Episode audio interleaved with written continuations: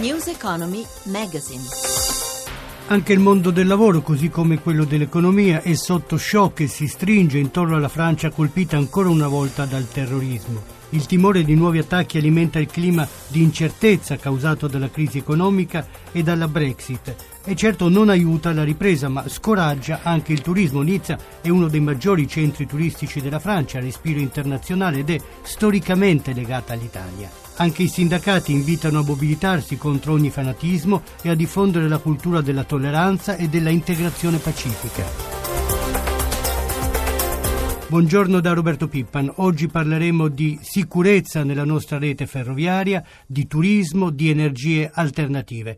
Tra pochi minuti cominceranno i funerali delle vittime del disastro dei treni in Puglia. Il ministro delle infrastrutture e dei trasporti del Rio ha detto che è urgente far ripartire i lavori pubblici. Finora ha osservato Italia Nostra, mentre per l'alta velocità si è investito molto, i treni locali hanno subito pesanti tagli. Il raddoppio dei binari che avrebbe evitato l'incidente era previsto entro il 2015, ma intoppi burocratici hanno impedito che si utilizzassero i finanziamenti europei. Giuseppe Di Marco ha sentito a riguardo il segretario confederale della CISL Giovanni Luciano. Per realizzare un investimento ci vogliono i pareri positivi dal comune alla provincia, alla regione e quant'altro, probabilmente lunghezze burocratiche hanno impedito questo, ma temo che il problema non sia solo questo. Queste ferrovie secondarie vengono regolate ancora oggi con norme che provengono da quando su quelle ferrovie viaggiavano poco più che tram. Trovo assolutamente assurdo che 16.000 km di rete in possesso dello Stato siano tutti coperti dal sistema controllo marciatreno e da altre tecnologie anche più performanti che impediscono all'uomo al 99,9%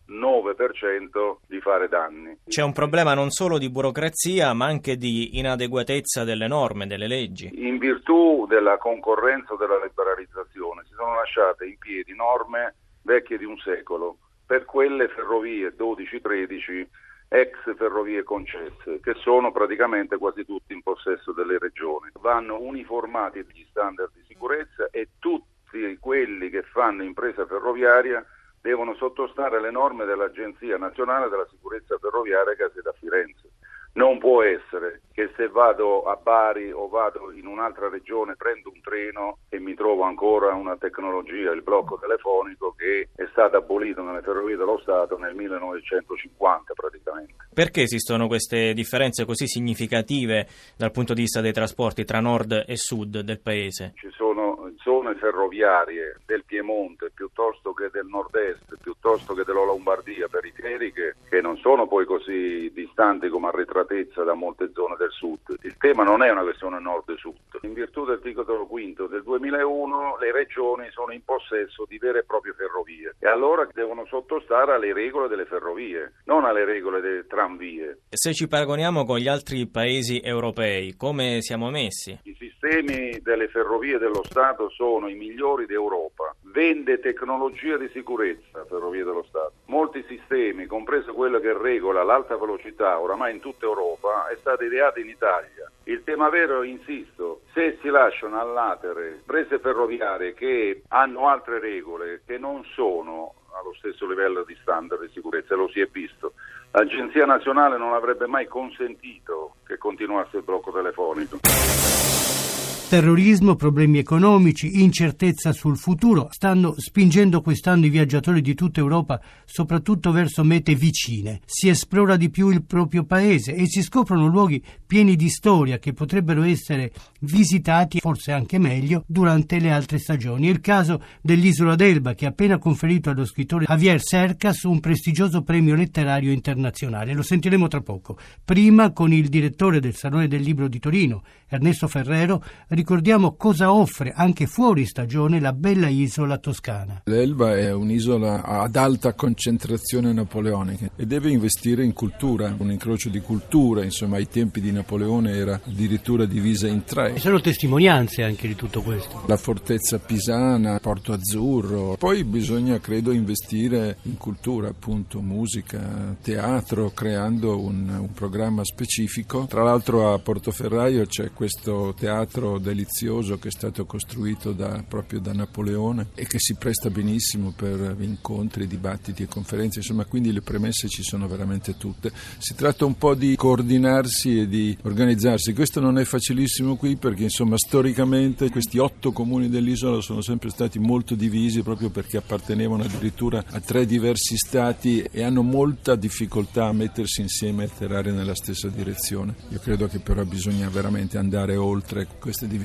Discorso questo che vale evidentemente anche per l'Europa dove ci sono tanti campanili, però abbiamo anche tanti elementi in comune che vanno ricercati anche nella nostra letteratura. In questo momento in cui ci sono forti tendenze, abbiamo visto cosa è successo con la Gran Bretagna, non da parte dei giovani, perché i giovani volevano restare in Europa. Che messaggio dare? Lo scontento anche delle solide ragioni, perché quello che si è realizzata è un'Europa burocratica, l'Europa delle banche, che si occupa molto poco di realizzare tutto il resto, cioè quello che andava veramente realizzato, un'unione politica e culturale. Quindi come tutte le crisi questa è veramente l'occasione per ripensare tutto e per rilanciare un progetto forte. Io naturalmente ho qualche dubbio perché questi sono sulla capacità poi dei soggetti di Bruxelles di riuscire a farlo perché poi come sempre a grandi problemi complessi corrispondono piccoli cervelli perché questo ce lo dobbiamo anche dire. Detto questo è verissimo che i giovani sono spontaneamente europeisti perché viaggiano molto, perché non possono nemmeno concepire i vincoli delle barriere nazionali, perché sono abituati a scambiarsi culture, a scambiarsi letteratura, musica, arte. E quindi credo che di qui dobbiamo ripartire perché è proprio questo il collante che ci può tenere uniti. D'altra parte questo avveniva spontaneamente per esempio nel Rinascimento, c'era una specie di internazionale della cultura per restare in casa nostra, l'arte e gli autori italiani erano conosciutissimi in tutta Europa, circolavano liberamente, spontaneamente, si creava una comunità culturale molto forte. Bisogna lavorare in questo senso anche qui, però siccome sono dei lavori di lungo periodo e ormai la politica è abituata a ragionare sulla più vicina scadenza elettorale, qui bisognerebbe ragionare in termini di dieci anni. D'altra parte loro dimostrano proprio questo, che quando ci si incontra, ci si scambiano delle cose, ci si scopre molto simili.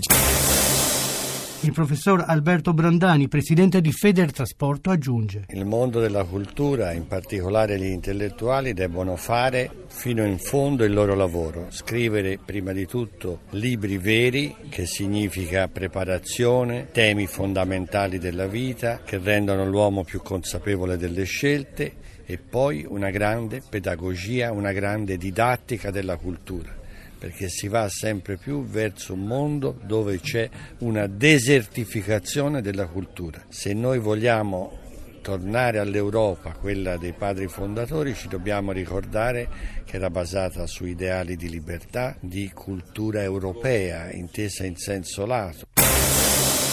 Javier Sercas, quale contributo possono dare gli scrittori come lei per contrastare i venti anti-europeisti? Il meglio che può fare un romanziere è fare bene il suo lavoro, ma questo non significa che non ha un ruolo pubblico per me l'Unione dell'Europa è l'unica utopia ragionevole che abbiamo inventato gli europei. Utopie ragionevoli, utopie assassine, utopie che hanno finito in inferni, hanno avuto tantissime, ma ragionevole soltanto questa, cioè il grande per me, il grande progetto del nostro secolo. È molto difficile come abbiamo visto con Gran Bretagna. Ci sono tantissimi movimenti per andarsi fuori, ma questo è un immenso errore. Mi ricordo di un libro di un grande autore italiano che si chiama Savinio, Alberto Savinio, scritto dopo la liberazione dell'Italia, dove lui dice esattamente questo, dice l'unica soluzione dopo questa storia di guerre per mille anni, il nostro sport continentale non è il calcio come la gente pensa in America, è la guerra. In Europa è stata una guerra civile permanente e l'unica soluzione è, stata, è questa, ma non è soltanto per, per questi motivi che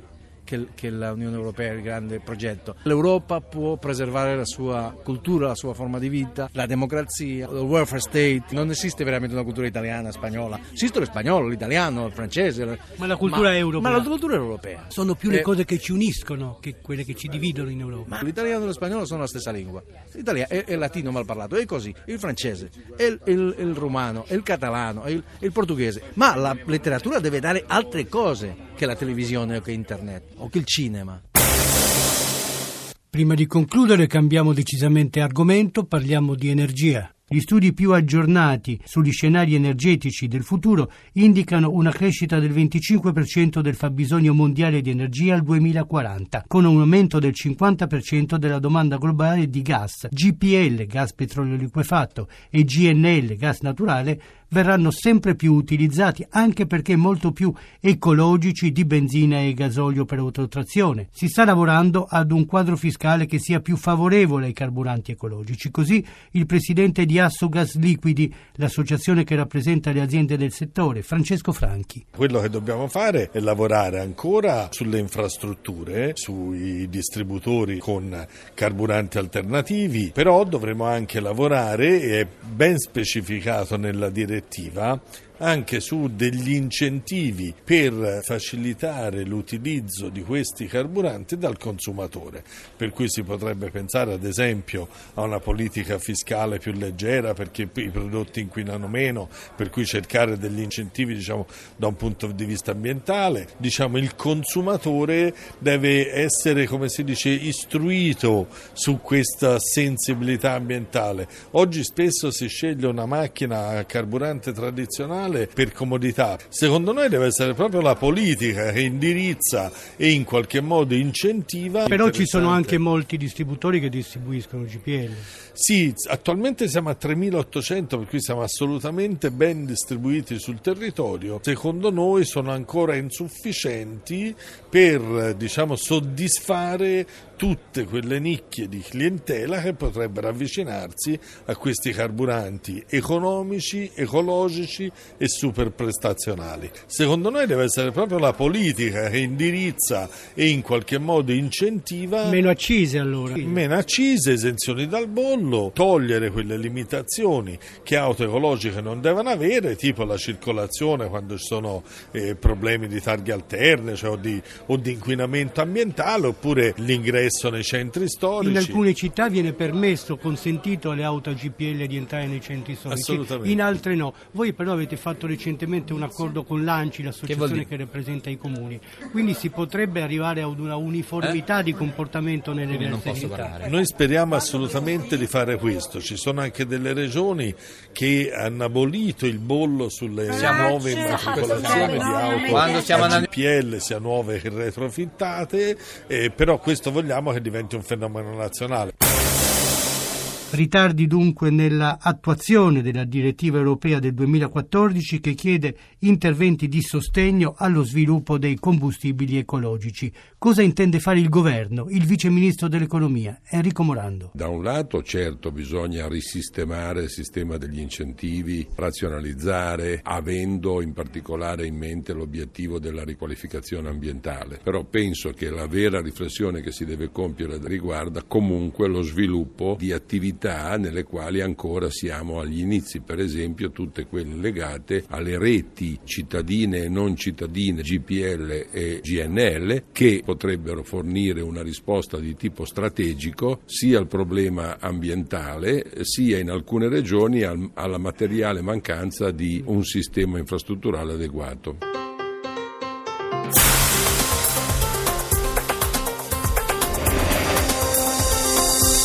E per oggi la nostra trasmissione termina qui. Da Roberto Pippan e in redazione Cristina Pini. Buon proseguimento di ascolto con i programmi di Radio 1.